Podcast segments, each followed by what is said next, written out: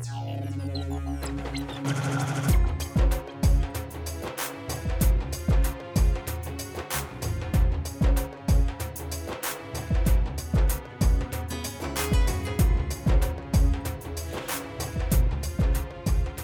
to Arbel Ministries podcast with Mark Whitehead.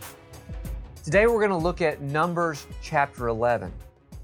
As we finished our last lesson together, we discussed that the people felt invincible with the Lord. Moses had this battle cry as we as we finished looking at Numbers 10, then suddenly there's this huge, huge turn of events in Numbers 11. Listen to Numbers 11 verse 1. Now the people became like those who complain of adversity in the hearing of the Lord. And when the Lord heard it, his anger was kindled, and the fire of the Lord burned among them and consumed some of the outskirts of the camp. It says that the people complained of adversity. That's New American Standard. Or, or the NIV puts it this way they complained about their hardship. I've mentioned this before, but you know, I completely understand where these people are coming from. You may read it and be confused. You may think, why would they be complaining? I mean, they've just witnessed God do so many things in their midst. I mean, he he delivered them from Egypt. Um, Moses glowed, and, and, he he he he came down from from Mount Sinai uh, from being in the presence of God, just with this glory around him? Didn't they celebrate Passover together recently? I mean, how could they possibly complain so quickly? I want to invite you, come to Israel with me. Hike in some of these ancient roads. Feel the heat on your skin and watch your shoes deteriorate before your very eyes. Feel your mouth be so parched that you wonder, how can I keep going? Do all that and then tell me that you wouldn't be in the exact same position as these Israelites. I'm telling you, I would have probably complained too. Maybe you can relate on some level. I mean, Personally, I've witnessed God do incredible things in my midst. Life gets hard right afterwards. And my first reaction is to complain. Well, maybe my first reaction should be to remember how God has always come through in the past and how he will always come through no matter what I'm going through. For the Israelites, complaining really seems to be one of their spiritual gifts. Back in Exodus 14, the people are leaving Egypt and they're approaching the Red Sea, and the Egyptians were closing in. What did the Israelites do? They complained. Were there not enough graves in Egypt that we had to come out here and die? Understand they came from Egypt where there were over a hundred pyramids at the time. What were those pyramids? They're graves. So it was, it was what Egypt was known for, were tombs. Now, Moses is leading them out into the desert. And the people are like, Moses, we could have stayed in Egypt and died where all those tombs were rather than come out here in the middle of nowhere. Then you get to Exodus 15. God had miraculously led them through the Red Sea and the, the Egyptians drowned. It's three days later. What do the people do at Marah? They complain. What are we going to drink? This water isn't any good. Then you get to Exodus 16. So three consecutive chapters. And they complain that there isn't anything to eat. God gives manna and quail in Exodus 16.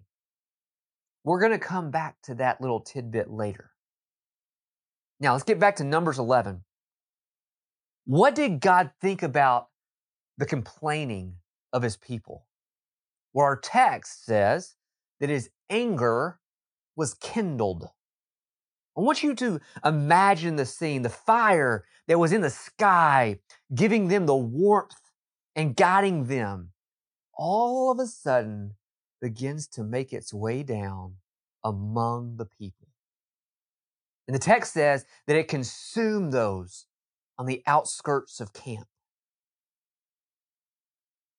As we continue, we see that the people cry out to Moses, and Moses intercedes on their behalf. End of story. They learned their lesson, right? Wrong. Look at with me Numbers 11, verses 4 through 6. The rabble who were among them had greedy desires. And also the sons of Israel wept again and said, Who will give us meat to eat? We remember the fish which we used to eat uh, free in Egypt, the cucumbers and the melons and the leeks and the onions and the garlic. But now our appetite is gone. There is nothing at all to look at except this manna. The text says the people began to have greedy desires. The NIV says they began to crave other food. The King James says they yielded to intense craving. Well, the Hebrew word used is ta'ava. Ta'ava. It's the same word that we see way back in Genesis 3 6. And that's where Eve saw the tree was good for food. And it was, it says, a delight to her eyes, a ta'ava to her eyes. It's a word used when somebody sees something that they desire because it's pleasant. And in scripture, it's often something that's sinful. So, what was this greedy desire they had? They wanted meat to eat, not just manna. God, give us something better than just this manna. And did you catch how they talked about their time in Egypt? You would have thought that they were on a cruise to the Bahamas. By the way, if you've ever been on cruises, doesn't it feel like you're just eating all the time? I know, I know that's what it's been like when I've been on cruises. I feel like every time I turn around, it's time to eat. Anyway, uh, they were longing for the fish and the cucumbers and the melons and the all these things that they had in Egypt. Instead, all God was giving them was manna. And I think we need to be careful here because it's so easy to think back on the good old days. The problem is that we often remember them differently than they actually happened. The Israelites didn't even think about all the hard times they had in Egypt. Their mind went straight to the food. And instead of being excited about where God was taking them, they were longing for the place in which God was bringing them. They took their eyes off where they were going and they looked back at where they had been. And I don't know where you are in your journey right now. I mean, I know we could all look back at times in our lives and say, man, I'm, I really miss the good old days this past week, I thought about some of the amazing experiences I had in college. And I, I, wouldn't trade those for anything in the world. But that's not where God has me now. He doesn't want me dwelling on the place He had me 20 years ago. He wants me focused on what He has for me today. And He wants my eyes to be on where He's leading me not where I've been. Maybe you're in a season in which you're longing for the good old days. Well, praise God for what He did in those days. Praise Him for the sweet memories, but don't dwell there now. He has a promised land for you. He is leading you now. Trust Him. Don't complain about the heat during the journey. Instead, praise Him that He's with you in the journey. Let's keep going in the text because Moses hears all the complaining and he's not happy, happy. And Moses takes his unhappiness to God. Look at verse 11. So Moses said to the Lord, Why have you been so hard on your servant? Why have I not found favor in your sight that you have laid the burden of all this people on me. How frustrating must all of this have been for Moses? This man was the leader of the people, and they didn't want to follow his lead. So essentially, Moses asked God, What have I done that has made you do this to me, Lord? Aren't I serving you? Why are you being so hard on me? Uh, his emotion comes to a head when you get to verses 14 and verses 15. I alone am not able to carry all this people because it is too burdensome, burdensome for me, Moses says. In verse 15, so if you are going to deal thus with me, please kill me at once if I have found favor in your sight, and do not let me see my wretchedness. He says, I can't bear the burden of all these people. Please just kill me now. Do you feel the frustration of Moses at that moment? God needed to come and step in. Pay close attention to the next two verses, verses 16 and 17. The Lord therefore said to Moses, Gather for me 70 men from the elders of Israel, whom you know to be the elders of the people and their officers, and bring them to the tent of meeting, and let them take their stand there with you. Then I will come down and speak with you there, and I will take of the Spirit who is upon you, and will put him upon them, and they shall bear the burden of the people with you, so that you will not bear it all alone. Many of you have probably been in some position of leadership at your life, in your life sometime. Leadership is never easy.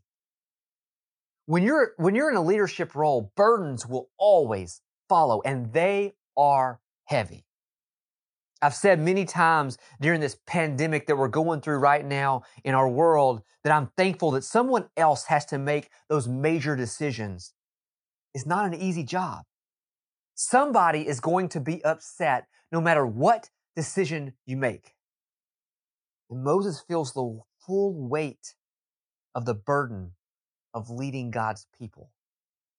Moses needed help carrying this weight of the burden. It was too heavy for him to carry alone. So the text says God gave Moses 70 men to help.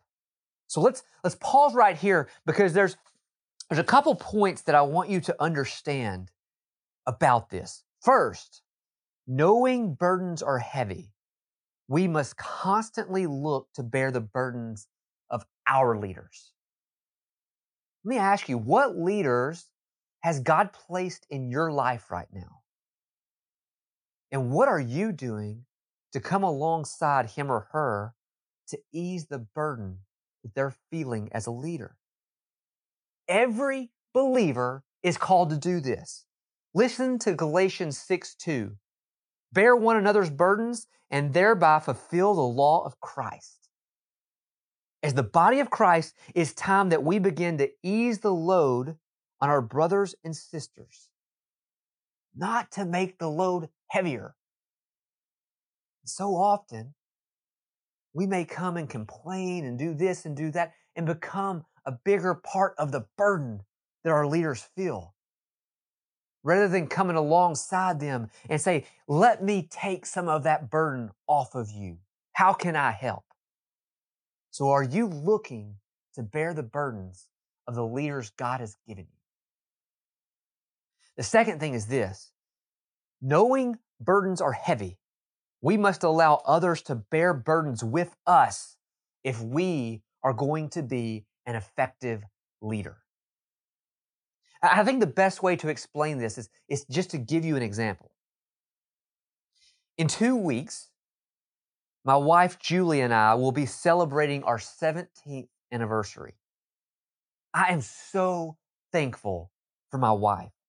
There is absolutely no way I could do the ministry that God has called me to do without her constant support and her constant help. King Edward VIII said it best. Here's what he said about his wife. He said, I have found it impossible to carry the heavy load of responsibility and to discharge my duties as king as I would wish to do without the help and support of the woman I love. I couldn't do my job as king without my wife. See, when God designed Julie, he designed her to be a helper, a helper or helpmate, it says.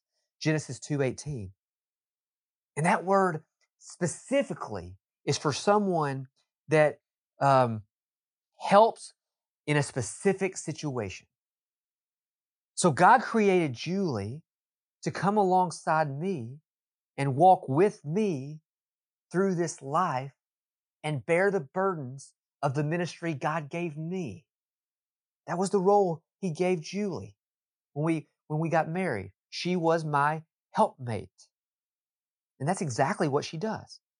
She's my biggest supporter and she's the person I can come to if I'm going through a problem or a hard time and she can help lighten the burden. These helpers are important. People coming alongside you to help bear your burdens are important. As a leader, it is easy for me to not let others feel the weight of the burdens I'm feeling. I don't want them to know. There, there's something about pride that says, no, I got this. I'm a man. I can take care of this, right? I don't need somebody else's help. But just like Moses, I've got to be willing to share my burdens with others so that that load will be lightened. That's how God designed it. And God has created a community of believers to help ease the burden of leadership. But I've got to be willing to open up about those burdens and allow them to help. That's the job of a leader.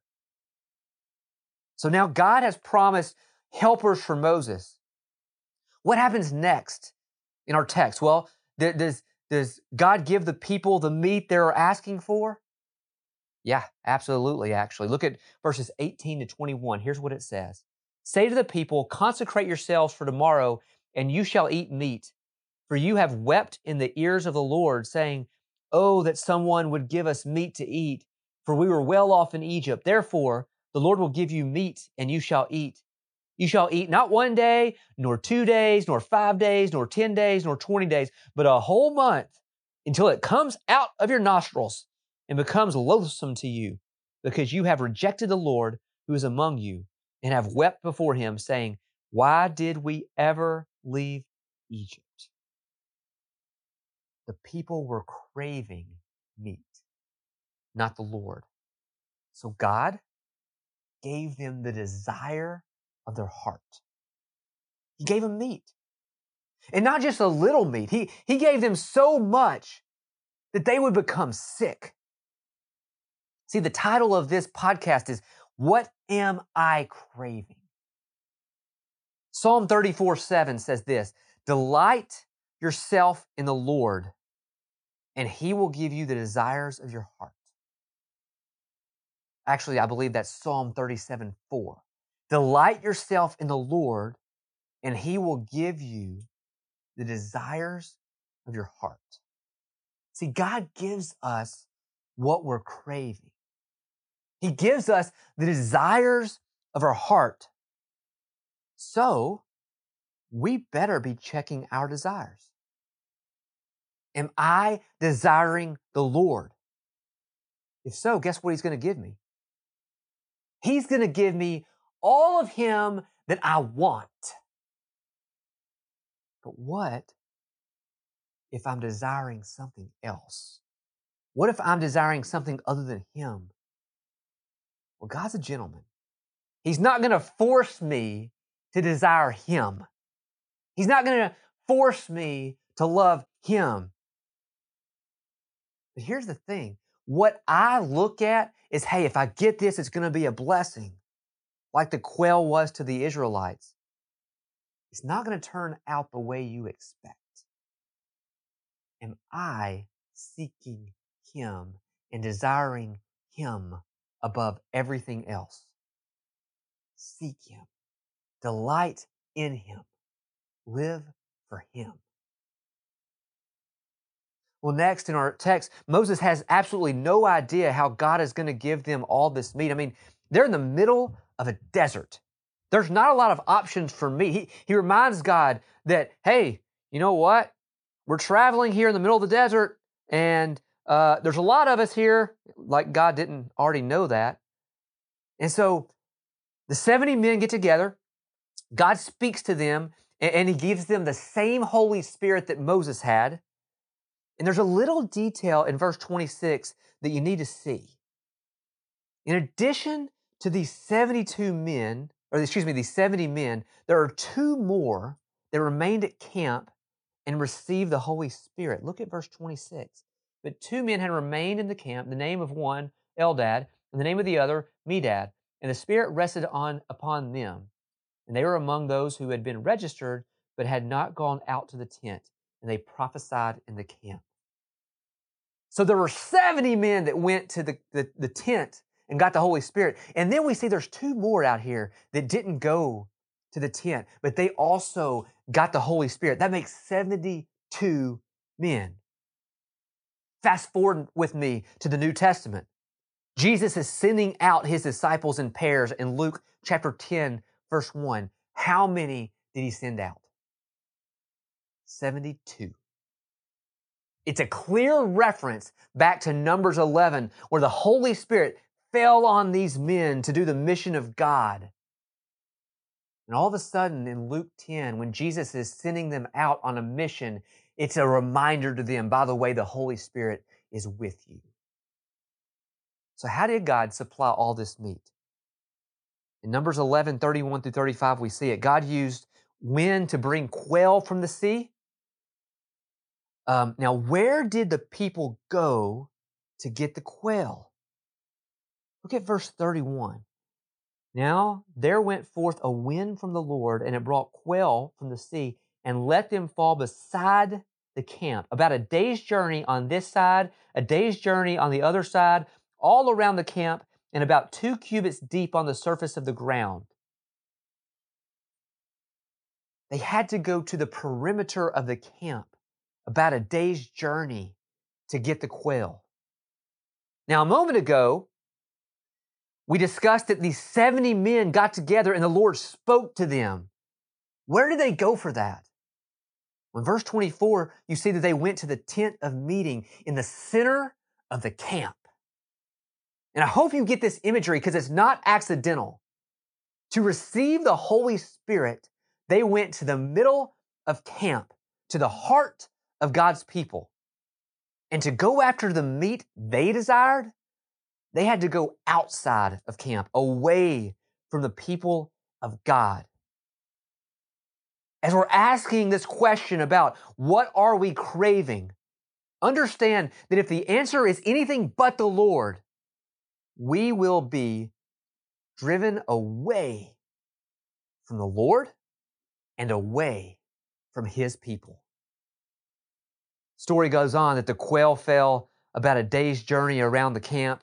By the way, that's 12 to 15 miles. In addition, two cubits deep, about three feet deep. Now, earlier in this podcast, we discussed another time when God sent quail. The first time was back in Exodus 16. It was a blessing. This time, it was a curse. The Lord's anger burned as they were gathering the quail. And, and he struck them with a severe plague and they died. This was a warning for Israel. God needed his people to crave him, not stuff. If they were ever going to be a people that would make an impact for him, they needed to learn to seek him first before all else. So, as we finish this podcast, let me ask you a question What are you craving? What are the things right now that you are putting in front of the Lord? God's a good God. And yeah, He says, I'll give you the desires of your heart. But listen, the things you're looking at, if it's not Him, You may think they're going to be an amazing blessing. One of these days, you're going to find out it was a curse. Crave the Lord. Seek Him. Pursue Him. And God promises when you seek Him, He will give you the desires of your heart. Thanks so much for listening to this podcast. If you have any questions, I would love for you to reach out to me on Twitter. It's at Arbel Ministries, or you can email me at rbellministries at gmail.com. I really appreciate you listening, and we'll do it again in the next podcast. Thanks.